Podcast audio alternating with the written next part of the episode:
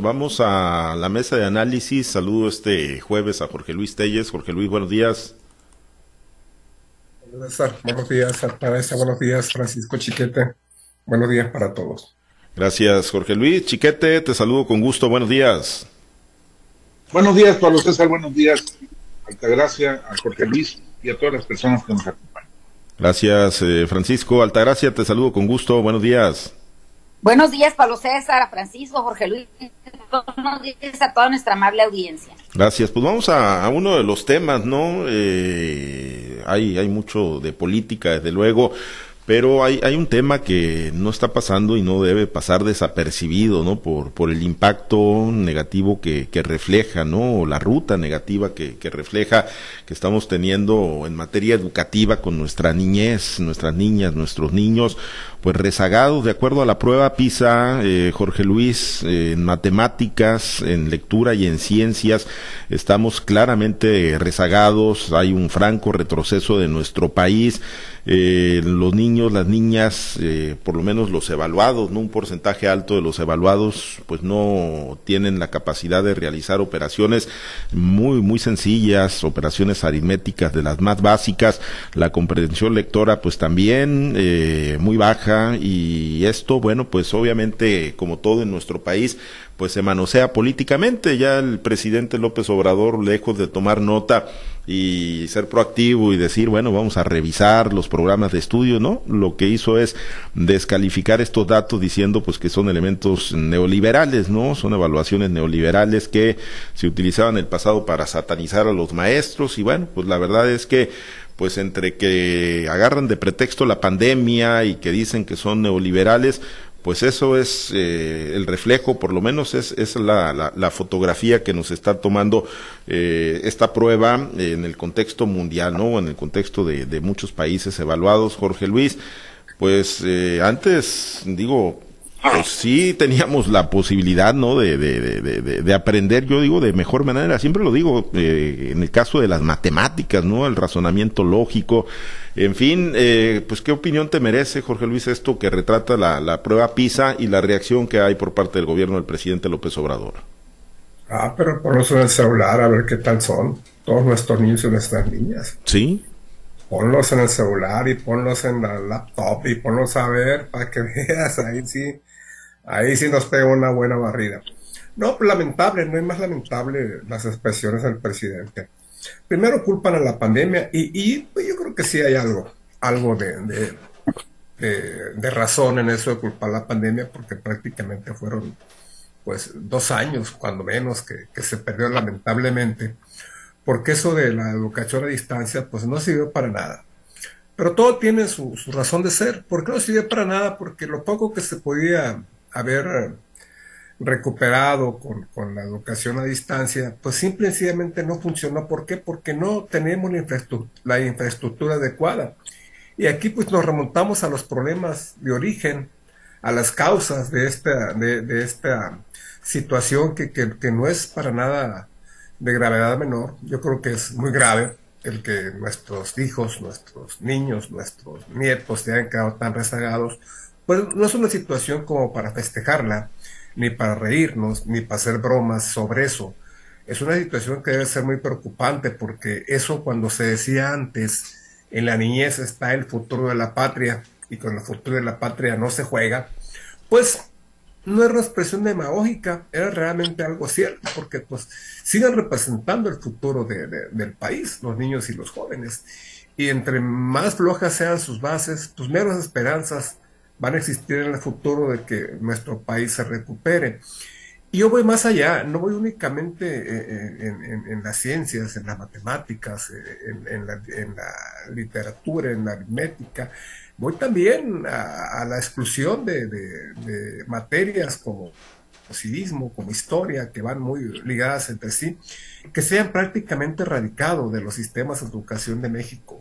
Tú ponle a un niño, a un joven ya que está en secundaria, que ya entra a preparatoria inclusive, y no sabe las principales fechas cívicas del año, no conoce el calendario cívico, confunde el grito de la independencia con la batalla de Puebla, y por ahí te confunde a Cortés con Cristóbal Colón y a Cuauhtémoc con Moctezuma, ¿no? Eso ya sería mucho pedir. Apenas que se pusiera de maestra la señora del presidente, podríamos aspirar a algo bueno, porque esta señora sí se sabe la historia de cabo a rabo, te la cuenta como si hubiera estado ahí, cuando la traición de la Malinche a Moctezuma, por ejemplo. Es un problema estructural muy serio que el presidente no puede omitir, no puede ignorar bajo esto de que la pandemia, pues sí, yo sí le asisto algo de razón a la pandemia, porque pues esas clases que se dieron a distancia, pues no sirvieron. ¿Por qué? Porque pues, los niños no tenían una computadora, ni siquiera tenían una televisión a la mano. Muchas escuelas ni siquiera tenían el servicio de televisión para que por ahí se dieran las clases, como se decía.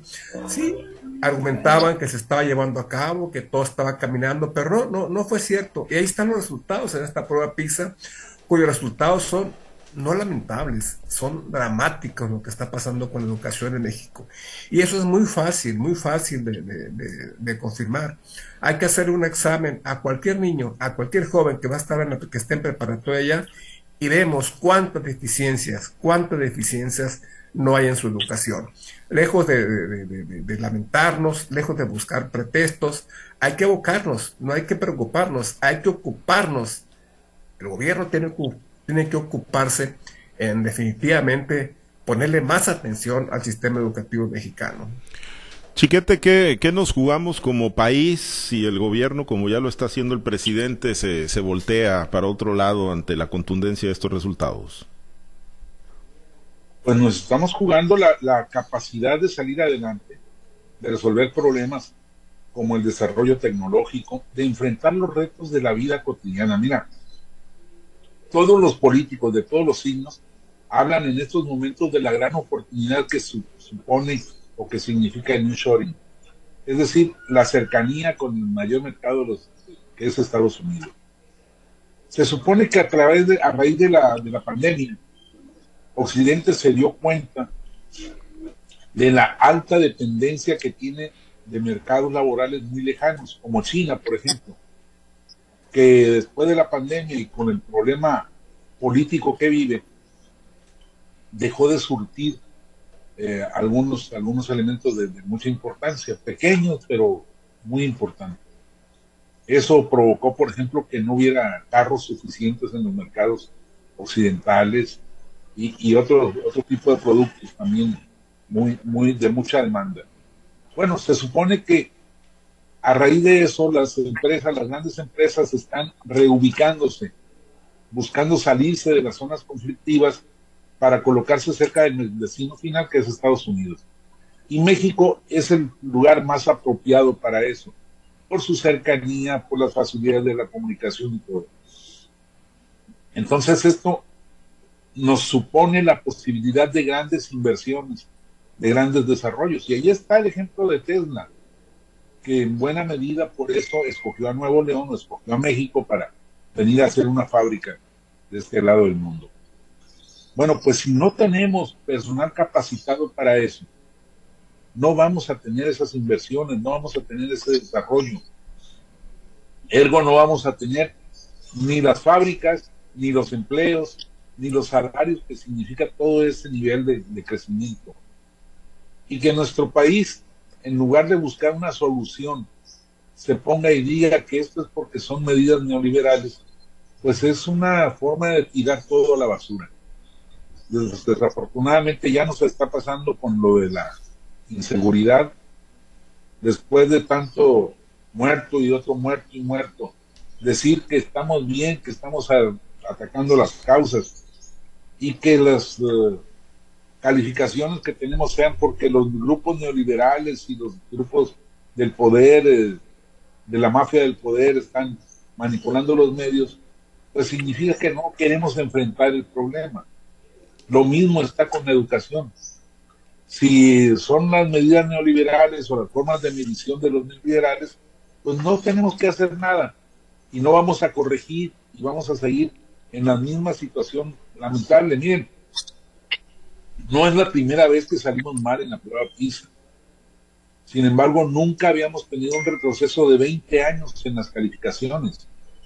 estas calificaciones de ahora que nos colocan por debajo del promedio de la educación, de los resultados educativos de los países de la OCDE, son los que teníamos hace 20 años. Es decir, lo que caminamos en todo ese tiempo, ya lo perdimos. Si fue la pandemia, pues sí puede ser una explicación interesante y por lo tanto atendible y corregible. Pero si son las formas de evaluar, pues el presidente no nos está dando la opción de salir adelante. Ay, yo recuerdo sus malas calificaciones en economía, los decrecimientos tan graves que tuvimos durante la pandemia, y el presidente decía que no, que eso no importaba porque eran formas de medición de los neoliberales, que el bienestar de la sociedad era lo que importaba, y el país hundiéndose en un desarrollo muy malo. Bueno, ahora que los números son un poco mejores, pues ya se le olvidó, ya no es culpa de los neoliberales este crecimiento. Si vamos a esperar a que nos tropecemos con un sorprendente crecimiento educativo, pues no vamos a llegar a ningún lado, porque ahí sí no hay factores externos que nos puedan ayudar, como fue la economía. Aquí sí tenemos que aplicarnos nosotros y corregir lo que está mal, pero si no lo queremos aceptar, pues no lo vamos a hacer. De ese tamaño es la bronca en la que estamos. Estamos hipotecando el futuro ahora que hay una gran oportunidad de desarrollo. Altagracia, pues ¿le concedes algo de razón al presidente López Obrador o de plano equivocado al ignorar y al descalificar los resultados de la prueba PISA? Mira, él puede tener sus argumentos y puede tener sus razonamientos, pero realmente una medición que se hace de esta naturaleza, aduciéndoselos a que es una prueba neoliberal, bueno, pues creo que el presidente debería tomar en cuenta precisamente el resultado de esa prueba y además hacer un compromiso con la ciudadanía, con el pueblo, para que estos resultados mejoren, no simplemente decir, pues no me conviene o es una prueba a la que no le tengo confianza o algo, pero es una medición. Entonces hay que entender también que este tipo de señalamientos que dice son neoliberales, hay que entender que las empresas que están contratando en estos momentos al personal que sale de las universidades o que están en formación en las aulas de cualquier nivel educativo, pues también están expensas a que esas empresas neoliberales los contraten o no los contraten de acuerdo a las deficiencias que tienen en la formación profesional. Entonces, por ejemplo, si estamos viendo que esta prueba roja, estos resultados tan lamentables, y que estamos insertados en una economía global, mundial, pues deberíamos de tomarla en cuenta, ¿no? Mientras el Estado no tenga la capacidad de contratar a todo mundo, como en los países de economías cerradas, pues mal hace el presidente con señalar y descalificar este tipo de pruebas. Creo que coincido con mis compañeros que es el momento de que México pudiera tener un despegue a nivel internacional y demostrar de qué están hechos los estudiantes, de qué están hechos las instituciones educativas, y sobre todo de qué está hecho el país al ofrecerle al mundo personal calificado, ¿no?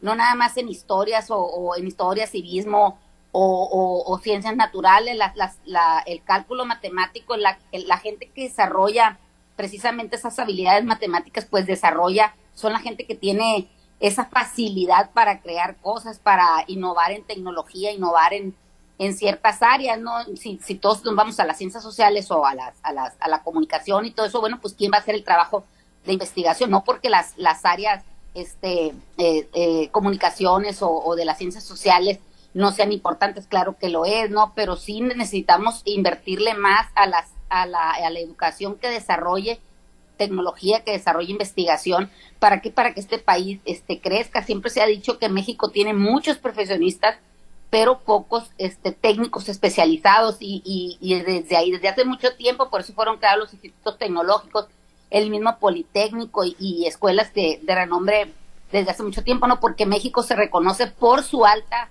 cantidad de profesionistas en áreas de ciencias sociales, pero en cálculos matemáticos, en investigación, pues realmente ahí es donde nos quedamos un poco varados. Ahorita es importante para que México le apueste a la educación, ¿no? Para que México invierta en escuelas tecnológicas para que haya el acceso de los estudiantes a esas nuevas tecnologías, para que se preparen en un mundo globalizado. No nos podemos anclar en el pasado y echarle la culpa, por ejemplo, en este caso a la pandemia, que sí es cierto, sí tuvo mucho que ver que que los alumnos se presenten este tipo de rezagos. También hay que decirle a los padres de familia, comprométete más con la educación de tus hijos. ¿Por qué? Porque le estás entregando un mundo complicado, y si no va con las herramientas necesarias, con las herramientas suficientes para enfrentarlo, pues realmente ¿a qué le vamos a apostar con eso, no? México necesita capacitarse, México necesita desarrollar áreas de investigación, áreas en la tecnología, y creo que si no prepara a los jóvenes para que precisamente se enfrentan a esto, pues nos vamos a quedar como un país pues rezagado, un país que no le ofrece ni al mundo y mucho menos a sus ciudadanos mejores condiciones de trabajo, de desarrollo, de tecnología. Y ahorita está en moda, ¿no? Tú ves a las candidatas que están ahorita peleando para el 2024, que tratando de posicionarse, hablan de ese tipo de cosas, tecnología, desarrollo tecnológico, acceso a la información, manejo de robótica y todo ese tipo de cosas. Y si tenemos estudiantes con estas deficiencias, y sobre todo queriendo cerrarle a los estudiantes este tipo de comparaciones a nivel mundial a través de pruebas de esta naturaleza, pues mal estamos haciendo, ¿no? Creo que sí se debe de revisar y analizar muy bien lo que está pasando en México, porque no es una cosa menor que hayamos salido reprobados como país en menos 20 o menos 22, algo así, lugares correspondientes al nivel que se desarrolló en esta prueba, ¿no? Bueno, pues sí, no es tema menor. Ojalá se pudiera corregir el rumbo. En otro tema, Jorge Luis, en los minutos que nos quedan, pues se rompió, ya se veía bastante fracturado esto del bloque de contención por los diferendos entre Movimiento Ciudadano, el PRI, el PAN, la postulación, siempre no postulación, de Samuel García, ¿no?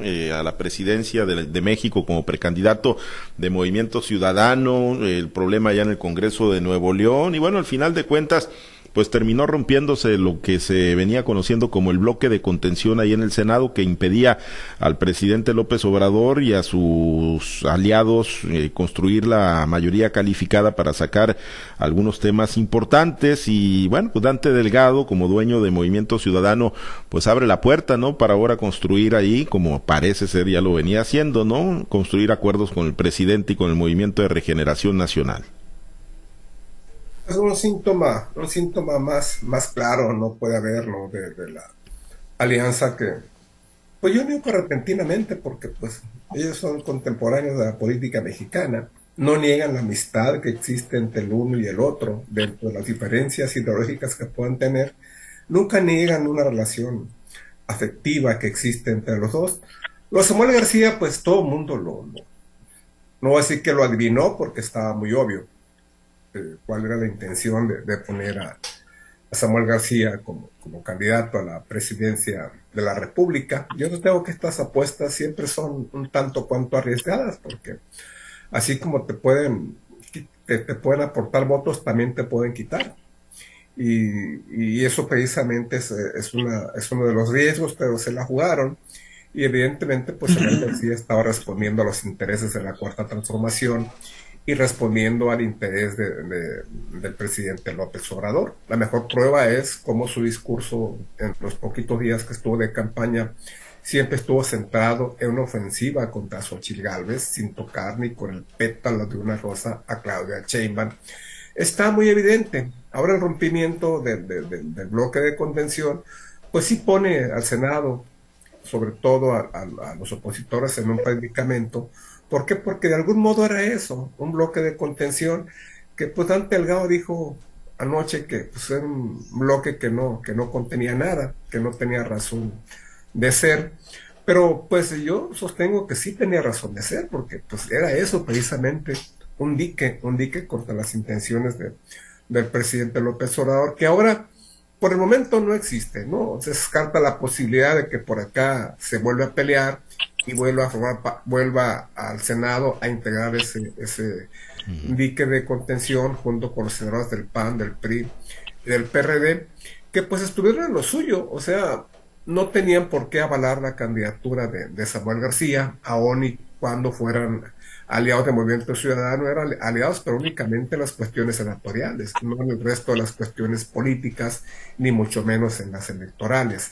Definitivamente está la brújula perdida, los del Movimiento Ciudadano. Ya estamos en plena época de precampaña, no tienen precandidato, van a postular candidato por allá en febrero, se les va a ir todo el periodo de precampaña, se les va a ir en nada, van a empezar prácticamente de cero cuando arranquen las campañas, y sin un candidato que Samuel García está muy cuestionado y todo, pues en lo que cabe tenía sus positivos, tenía sus puntos fuertes, como el ser gobernador de Nuevo León, haber ganado la elección contra corriente, y tener una empatía entre la juventud del país, que quién sabe hasta dónde pudo haber llegado, pero la tenía, y comienzan a partir de cero.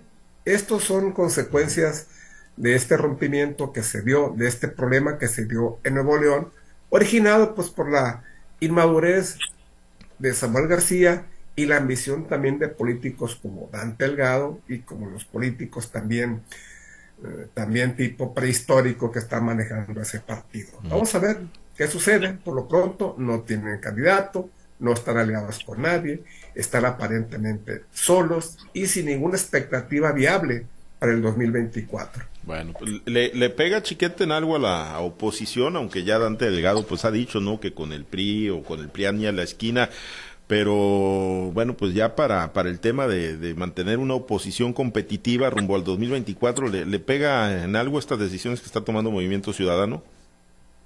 Bueno, cierra una posibilidad que ya estaba abierta, pero pues la verdad es que nadie esperaba. Dante dio siempre muchas muestras de estar más al lado del presidente que de la oposición. En lo que hace al bloque de contención, es un acto simbólico. La verdad es que no le alcanza. El Movimiento Ciudadano no tiene el número suficiente de legisladores ni en el Senado ni en la Cámara de Diputados como para completarle al presidente la mayoría calificada. No se hace, de todos modos necesitan todo el bloque de Movimiento Ciudadano y la más de la mitad de los votos del PRI, y esos no los tienen. Entonces pues sí hace más precaria la contención, pero no tiene efectos reales, concretos. Lo que pasa es que a Dante Delgado le urge ya desprenderse de esa capa de opositor que se ha venido construyendo para poder servirle más ampliamente al presidente, con un candidato todavía más a modo, después del fracaso este tan fuerte que significó la caída de la candidatura de Samuel García. Bien, Altagracia, un comentario breve final y nos despedimos en este tema. Me llamó mucho la atención el tema que menciona Francisco, donde dice que este bloque de contención es más bien un acto simbólico, y me llega a la memoria la traición o la jugada en contra que hizo el mismo revolucionario institucional cuando el tema de la Guardia Nacional. Entonces, si ni entre el bloque opositor logran una cohesión, ¿cómo pretenden que un partido que no está dentro de sus acuerdos pues vote con ellos o se alíe con ellos? No, creo que primero deberían de buscar la cohesión, la alianza, y de veras trabajar en ese proyecto opositor al gobierno de Morena, en esos partidos que están unidos, esos tres partidos. Entonces ya si se les une o no se les une Movimiento Ciudadano, pues ya es una ganancia, pero sí deberían demostrar de verdad esa contención a las ideas o a las iniciativas que envía el presidente, que algunas pueden ser buenas y otras pueden ser verdaderamente retrógradas o en contra de lo que tenemos hasta estos momentos conocimiento, pero sí deberían de buscar primero la cohesión entre ellos para poder salir y buscar cohesión con los de enfrente. Sí, ahí está Movimiento Ciudadano. En Sinaloa se sabe muy poco de ellos. Ya nos vamos, Altagracia, excelente día. Excelente jueves para todos. Gracias, Jorge Luis. Excelente jueves. Feliz, porque golearon al equipo de segunda división, ¿no? Pero si está en semifinales, ¿por qué los andas haciendo menos a los del San Luis? O sea, ¿por qué no dices que mostró su poder el América y que jugó como si fuera? ¿Y por qué no dices, en vez de decir que el San Luis jugó como equipo de segunda división, por qué no dices que el América jugó como si jugara en la liga inglesa, en la española, en la italiana, en la UEFA, Champions League? Pablo César. Pablo César, apenas. ¿Tú te animarías a decir una cosa de esa? Sí, cómo no, por supuesto, es lo que vi. ¿Te animarías de verdad a decir que jugó como si fuera de la liga? No me animaría, me animo, lo estoy diciendo, que jugó como si estuviera jugando allá contra el Real Madrid. No, yo creí que hablabas en serio del fútbol. Claro que hablo en serio, pues oye, 5-0, la contundencia ya prácticamente en la final. pues digo, no pues le regateen tanto a la América, hombre. Reconózcanle a la América cuando juega como los mejores equipos del mundo, hombre, como el día de ayer. Sí, qué bárbaro, sobre todo eso. Bueno, 5-0, pues ahí está, digo, ahí está. Es lo que hay, al final de cuentas, nosotros no elegimos rivales, nos los ponen los árbitros a veces, pero generalmente no los elegimos. Bueno, ahí nos vamos, pues, ya nos vamos. Gracias, compañeros. Excelente día, mejor para la América.